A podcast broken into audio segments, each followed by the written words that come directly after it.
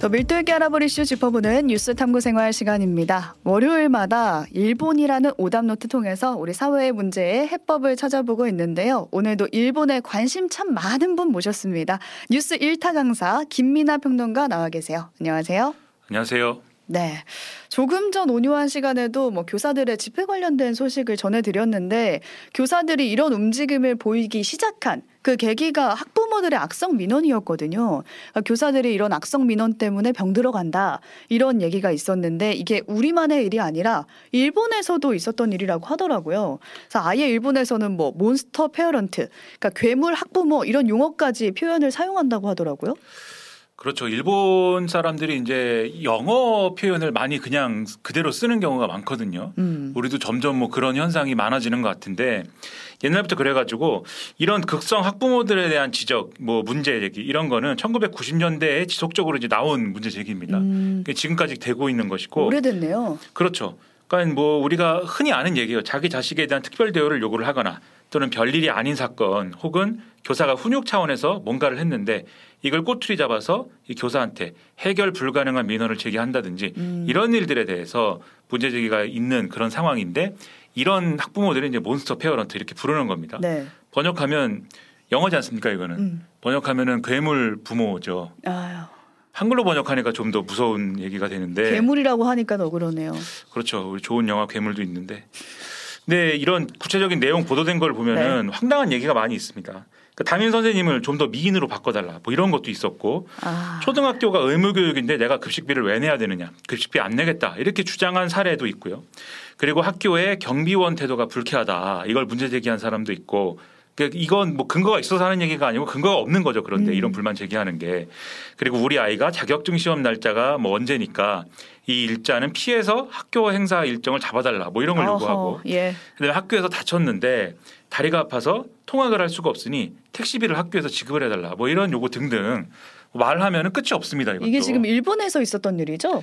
그렇죠. 어... 그리고 이런 일들이 많이 일어나니까 언론에서 야 어떻게 이런 일이 있느냐 뭐 이런 보도를 하는데 이게 한 2007년부터 굉장히 뜨거운 어떤 사회적 이슈가 됐고 2008년에 또 후지 TV가 monster parent라는 이름의 드라마를 만들었습니다. 음. 그래서 이 개념이 대중화되는 계기가 된 건데 이 드라마 내용은 우수한 이제 변호사가 이 지자체 교육위원회 일을 맡게 되면서 악성 민원에 대응하게 되는 그런 내용입니다. 음. 근데 우리가 뭐 드라마도 그렇고 뭐 만화도 그렇고 매회 더 강력한 상대가 나오잖아요. 그렇죠. 그 강력한 상대를 이제 상대를 하면서 뭔가 이제 주인공이 커가는 뭐 그런 내용을 많이 그리지 않습니까?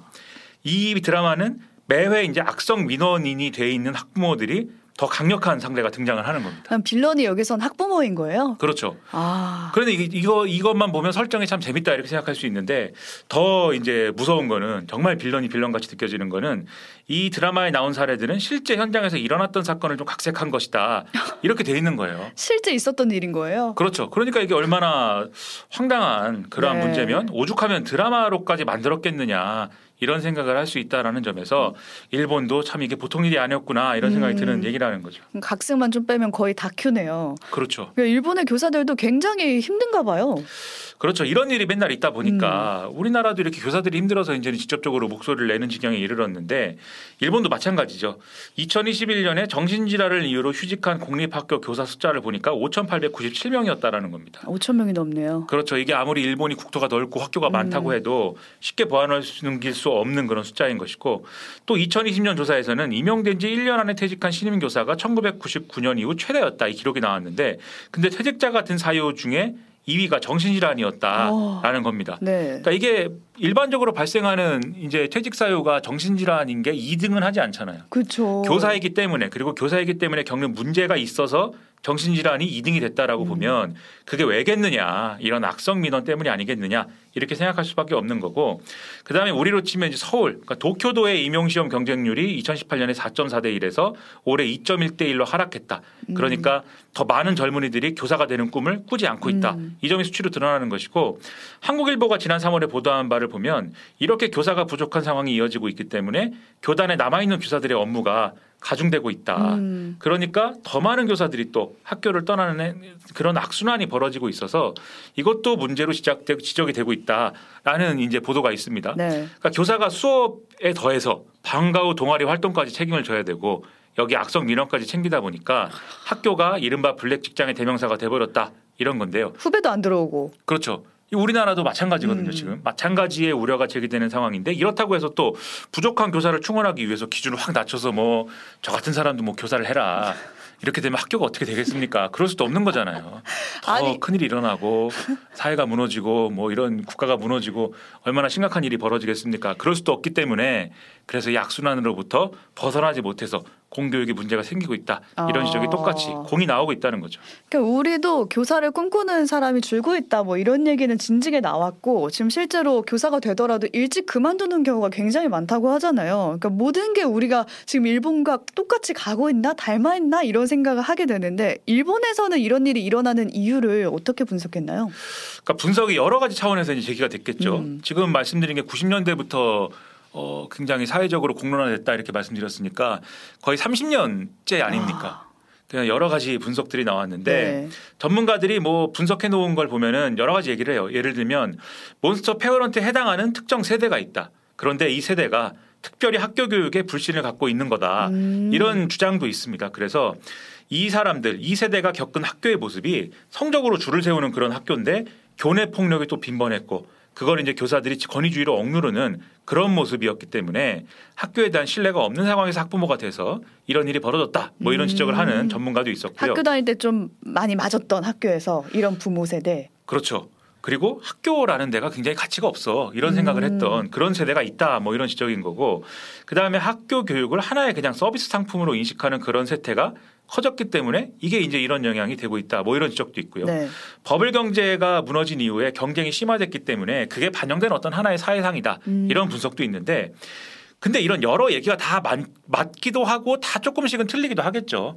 그런 점을 고려를 해보면 결국 공교육이 지금 이 사회에 어떤 역할을 해야 되는가에 대해서 일본 사회가 아직 답을 찾지 못하고 있다.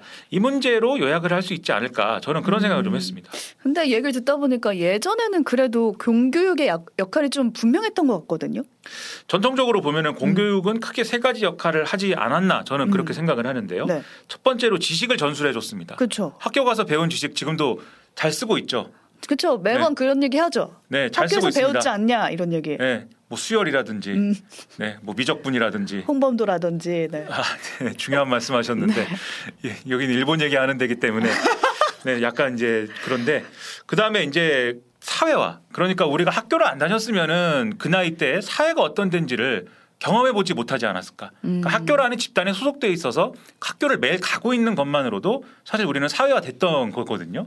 그러한 역할을 수행하고 있다라고 볼 수 있고 세 번째로 국가 이데올로기를 재생산하는 역할을 했다. 이걸 볼 수가 있습니다. 보통 이렇게 얘기하면은 굉장히 부정적인 얘기다라고 해석하실 수 있는데 그렇다기보다는 같이 중립적으로 받아들일 수 있는 게 국민 국가에서는 어떤 기관이든지 야 우리가 하나의 나라다라는 거를 인식할 수 있게 하는 그게 어떤 역할인가를 누군가는 해야 되는 거잖아요. 음. 그게 사실 교육에서 많이 이루어진 거거든요. 우리가 고구려 백제 신라가 어, 과거의 삼국시대 어, 오래전 일인데 그걸 아직까지도 우리의 역사라고 인식하는 거기서부터 이어진 하나의 민족이다라고 인식하는 중요한 계기가 학교를 다녀서 거기서 배운 음. 거잖아요. 교육을 이런 받은 걸, 거죠. 음. 그렇죠. 이런 걸 얘기를 하는 건데 이게 사실 또 악용되는 측면들도 있습니다. 어떤 경우에는 그 얘기는 좀 이따 할 건데 근데 이 점에 있어서 이러한 역할이 흔들리게 된 계기가 뭐냐 이거를 좀 볼 필요가 있는 게 사실 일본도 우리하고 마찬가지로 농경 중심 사회에서 전쟁을 전쟁의 가해자 역할을 하고 나서 고도 성장기를 급격히 전환하는 그런 모습을 비쳤거든요. 네. 저는 이런 걸 이제 좀 생동감 있게 본 게 드라마 관료들의 여름이라는 드라마가 있었어요. 일본 드라마인가요? 그렇죠. 근데 이게 좀 우익 드라마다 이런 음. 얘기가 많이 나오는 게 일본의 하여튼 굉장히 뭐 의욕이 넘치는 음. 그러한 관료들이 전후에 무너진 이러한 일본 경제를 뭐 10년, 20년 만에 다시 일으켜 세웠고 그게 뭐 일본이 잘 나가는 계기가 됐다 뭐 이런 얘기인데 아. 근데 그 얘기 이 드라마 시작할 때 나오는 이 나레이션이 있습니다. 네. 어, 전후 폐허가 됐던 일본의 국토를 단 15년 만에 다시 재건한 뭐 남자들의 뜨거운 얘기가 있습니다. 뭐 이런 건데 황당하죠. 예, 황당한데 근데 이제 그런 얘기를 잘 듣다 보면은 아 이게 학교에서 우리도 많이 배웠던 얘기인데 이게 예, 전쟁 이후에 6.25 이후에 무너졌던 어떤 그러한 아, 국토라든가 그러한 산업 체계를 다시 누군가가 일으켜 세우고 음. 그러한 역할을 한 결과가 오늘날까지 이뤄진다 뭐 이런 스토리가 음, 있잖아요. 네네. 똑같습니다. 이게 일본하고 이게 경우는 다르지만 음. 여기 보면은 그 당시에만 해도 가난한 농업 사회에서 막 산업 사회로 넘어오는 그런 시기이기 때문에 사회 구성원들 전반의 학력과 소득 수준이 좀 낮은 음. 거예요. 네, 네. 엘리트 관료들을 제외하면은 그러면 이런 사회에서는 교사는 어떤 존재냐면은 동네에서 제일 많이 배운 사람이거든요. 아, 그 동네의 브레인. 그렇죠. 네. 그리고 이 아이들이 어, 산업 사회에 적응할 수 있는 지식을 공급해주는 존재입니다. 이거는 음. 부모님들은 공급을 못 해주죠. 왜냐하면 부모님들은 농경 사회에 익숙해진 사람들이기 때문에 음. 그러다 보니까 이 선생님들이 막 대접을 해주고 우리도 옛날에 이제 그쵸, 그쵸. 그렇죠 옛날에 농촌 풍경 같으면 선생님한테 너무 잘해주고 선생님 막 떠받들잖아요. 그렇죠. 옥수수 농사 짓는 집은 뭐 옥수수 갖져다 드리고 뭐 네. 이런 걸 하죠. 드라마에서도 많이 네. 나 보이고. 옥수수를 좋아하시나 보면 옥수수는 네, 좀 조심하셔야 돼요. 전분이 성분이 많이 들어있기 때문에. 네, 넘어가시죠. 네, 근데 이제 그러한 존재였고 이게 좀 심해지다 보니까 뭐 촌지도 주고 뭐 이런 비리 맞아요, 뭐 이런 걸로 맞아요. 연결되기도 하고 일본의 경우에는 교육 마마, 교육 파파 이런 개념도 당시에 등장을 했는데 아이가 좀이 많이 배워서 학벌을 취득을 해서 산업 사회에 잘 적응하도록 하기 위해서 뭐든지 이 노력을 하고 음. 자신의 모든 거를 바치고 또 그러면서 엄하게 키우고자 하는 그런 부모를 빚고는 그런 말로 등장한 게 교육마마, 교육 파파였는데 음. 이게 또 산업 사회로 들어오면서 바뀐 어떤 하나의 모습이 몬스터 페어런트다 이렇게 볼수 있는 것. 음. 근데 그때와 비교했을 때 시대가 이제 변했잖아요. 그렇죠. 시대가 완전히 변해버린 음. 게 일단 산업이 고도화됐습니다. 산업이 고도화된다는 거는 농업 사회가 산업 사회가 되고 주로 이제 공장 이런 것들로 인해서 이 어떤 경제가 구성이 되고 그것도 첨단 산업으로 계속 넘어가는 과정이 음. 이루어지고 그 첨단 산업에 들어갈 수 있는 노동력을 키우기 위해서는 특별한 어떤 지식 그리고 더 고도화된 어떤 기술 이런 것들이 필요한 상황이 되는 거지 않습니까? 그리고 그러한 세대를 겪고 나면 그러한 시대를 겪고 나면 어느 순간부터는 교사와 학부모 간의 지식의 지식 수준의 차이가 크지 않다. 그쵸. 이거 이런 생각을 이제 학부모들이 음. 하게 되는 거거든요. 그렇, 그렇기 때문에 앞서 공교육이 했던 지식의 전수라는 역할이 축소되는 과정이 나오는 거고 더군다나 공교육이라는 건 불특정 다수를 대상으로 할 수밖에 없는 거잖아요. 상위권 학생들의 경우에는 이 아예 공교육에서 커버할 수 없는 그러한 수준의 지식 수준까지도 갖춰야 사실은 경쟁에서 살아남을 수 있는 수준이 되는 것이기 음. 때문에 그 수요를 공교육이 충족을 할 수가 없게 됩니다. 그러다 보니까 지식의 전수라는 측면에서는 교육 교사의 권위가 사실 추락할 수밖에 없는 상황이 됐다라고도 음. 일본에서도 그런 얘기 나왔던 거고 네. 그리고 앞서 말씀드린 이제 일본 사회 역할 중에 일본 교육의 역할 중에 이제 공교육의 역할이라고 할 때는 사회화가 굉장히 중요하다라고 말씀드렸는데 음. 앞서 말씀드린 이런 과정에서 경쟁에서 탈락한 학생들이 생길 수밖에 없겠죠. 그렇죠. 그런데 그렇죠. 일본 사회에서는 경쟁에서 탈락한 학생들이 탈선한 게 굉장히 큰 사회적 문제가 되고 뭐 폭주족이라든가 학교 어. 폭력이라든가 이런 게 많이 얘기가 되잖아요. 그런데 이 사람들을 또 교사는 학교 현장에서 제압을 하고 통제를 해야 되니까 교사도 권위와 폭력에 의존하는 경우가 많이 늘어나면서 사회와 역시도 여러 가지도 여러 가지로 이전과는 예, 좀 음. 같은 어떤 그러한 의미를 잃어버린 것이다라는 평가를 받게 되는 계기가 됐다 이렇게 볼 수 있는 거죠. 그러니까 아까 말씀하신 그 공교육의 전통적인 역할이 지금 다 깨지고 있는 거잖아요. 그럼 쉽게 생각하면은 다시 공교육의 역할을 찾아오면 되는 거 아닌가요? 그렇죠. 다시 공교육의 역할을 찾아야 되는데 이게 시행착오가 좀 있었습니다. 근데 음. 앞서 말씀드린 이제 교사의 권위주의나 이런 게 국가주의라든가 퇴행적 군국주의라든가 이런 거와 동일시된 사례도 있거든요. 음. 그래서 예를 들면 일본 만화 같은 거 보면은 막 그런 폭주족을 뭐 경험하는 이런 탈선 청소년이 주인공인 만화가 있는데 나중에는 그 주인공 소년이 선생님이 돼요. 그뭐 다음 시리즈에서는 폭주족이었는데 예. 선생님이 되니까 근데 우리는 그러면 아 그 선생님이 제대로 교사의 역할을 할 수 있을까? 조금 의심할 수도 있을 텐데 거기서 오히려 막 더 잘해줍니다. 막 어 이 어떤 탈선하는 청소년들의 마음을 너무 잘 알고 그러한 노래를 잘 알기 때문에 다른 교사들과는 다른 어떤 뭔가 파격적인 모습으로 이 음. 학생들을 설득하고 마음을 얻는 과정 이런, 이런 과정이라든가 이런 걸 그리거든요. 근데 제가 이 만화라든가 이런 것에 대해서 그게 좋다 이런 게 아니라 그런 스토리를 만들어내는 사회적인 어떤 인식이라는 건 뭘까? 음. 그만큼 이 기존에 갖고 있는 교사의 이미지 이런 것들이 국가와 사회와 학교가 뭔가 억압한다라는 이미지가 있기 때문에 이거에 대한 반항심 이런 것들을 긍정적으로 평가하는 계기가 됐기 때문에 그런 맥락이 있다라는 거예요. 음. 그런데 그런 것들이 어쨌든 지금 말씀드린 것처럼 공교육이 무너진 거에 한 단면으로 비춰졌지 않습니까? 네. 그거에 또 반발적인 논리로 없어진 공교육의 역할을 찾아주기 위해서 국가 이데올로기 재생산 기능을 강화하려고 한 사례들이 있어요. 음. 그게 일본의 경우에는 교육 직업 부활 논란입니다. 교육 치거가 뭔가요? 교육 직어라는 거는 이 일본이 근대화되는 과정에서 1890년에 메이지 일왕이 신민 교육 근본 이념으로 발표해서 이 전쟁 이후에 폐지가 된 그런 내용인데 일본은 일본 왕가의 선조들이 만든 나라이다. 그렇기 때문에 일본 국민은 일본 왕의 신하이다. 이것을 교육의 원리의 배경으로 삼아야 된다. 이런 취지였습니다. 음. 그러니까 이거를 이 당시에는 어 강제로 외우게 시켰기 때문에 그때까지는 어쨌든 전쟁을 막 하는 그런 국가였던 음. 거잖아요. 군국주의 국가여서 이게 가능했던 거지만 전쟁에 패배하고 나서는 미 군정이 와서 이걸 못 하겠거든요. 근데 이걸 다시 되살려야 된다. 어. 이런 얘기가 2000년대부터 막 나오기 시작해서 큰 논란이 되고 했다는 거죠. 그냥 우리나라로 치면은 국민 교육 헌장 이걸로 생각하면 될까요? 그렇죠. 우리도 사실 어렸을 때 좀 외우, 외웠습니까? 좀 세대 차이가 저하고 좀 나서. 사실 안. 저는. 네, 저는 이제 초등학교 네. 다닐 때는 조금 외우고 그랬는데 네. 근데 사실 우리도 뭐 국정교과서 논란이나 이런 거 비슷한 거 있어요. 음. 그래서 사실 박근혜 정권 때는 이거를 국정교과서를 다시 뭐 이 만들어야 된다 이런 논란 때문에 시끄러웠던 거잖아요.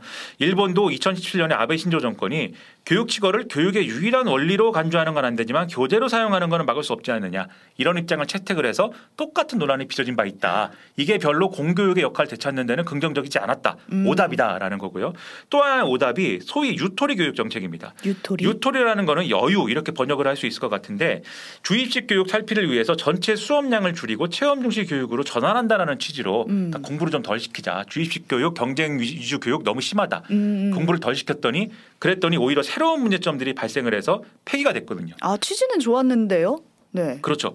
근데 이게 예를 들면은 부유층 자녀의 경우에는 이런 부분들이 줄어들어도 사립학교에 진학한다든지 또는 다른 방식의 어떤 학습 결손을 메울 수 있는 수단이 있는데 빈곤층은 학교에서 안 가르쳐 주면 학교에서 지식을 전수하는 기능이 줄어들면 아. 배울 수 있는 계기가 없어서 그러면 이제 사회적으로 노동력의 재생산이나 이런 것들이 유리하게 되지 않으니까 빈곤층에 음. 일자리에 일- 좋은 일자리를 얻지 못하고 이런 문제가 더 발생할 수 있다 이런 지적이 나온 겁니다. 근데 이것도 사실은 우리가 겪고 있는 문제거든요. 음. 그리고 나아가서는 한일뿐 아니라 서구에서도 똑같이 겪은 문제이기 때문에 종합을 해보면 결국 공교육과 학교가 뭘 해야 되는지에 대해서 전반적으로 우리가 아무런 답도 찾지 못하고 있는 상황 속에 빠져들고 있다. 음. 똑같은 일을 겪고 있다. 이렇게 볼 수 있다는 것이죠. 네, 교육의 역할이 나 앞으로 갈 길에 대한 답은 뭐 찾게 되더라도 좀 장기적인 과제 같은데 당장은 중요한 게 학부모, 뭐 교사, 학생이 서로 학교에서 갈등하는 이 상황을 해결하는 게 중요한 것 같거든요.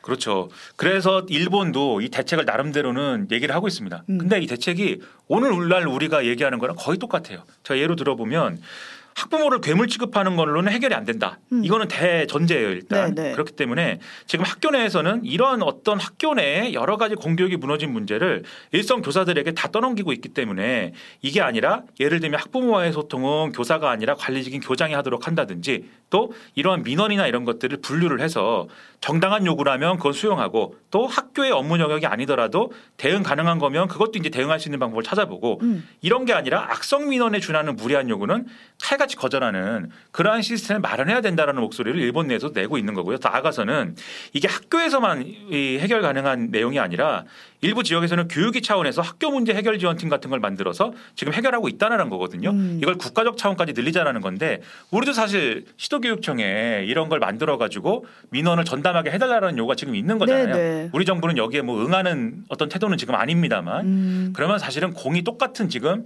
해법을 찾아가는 과정이기 때문에 오답 노트를 공유해서 음. 이것을 정답으로 만드는 그러한 과정을 나름대로 서로 공유하는 게 또 이것의 해결법이 될 수도 있겠다 이런 생각도 드는 얘기였습니다. 네, 아직 해결책을 찾지 못했지만은 같이 오답 노트를 공유해 가면서 지금 해법을 찾아야 되지 않나 싶고요. 국가가 나서서 시스템을 만들어야 된다는 거 이 점을 우리가 배울 수 있지 않나 싶습니다. 여기까지 밤낮으로 일본 뉴스 찾아보는 일타 강사 김민아 평론가와 함께했습니다. 고맙습니다. 고맙습니다.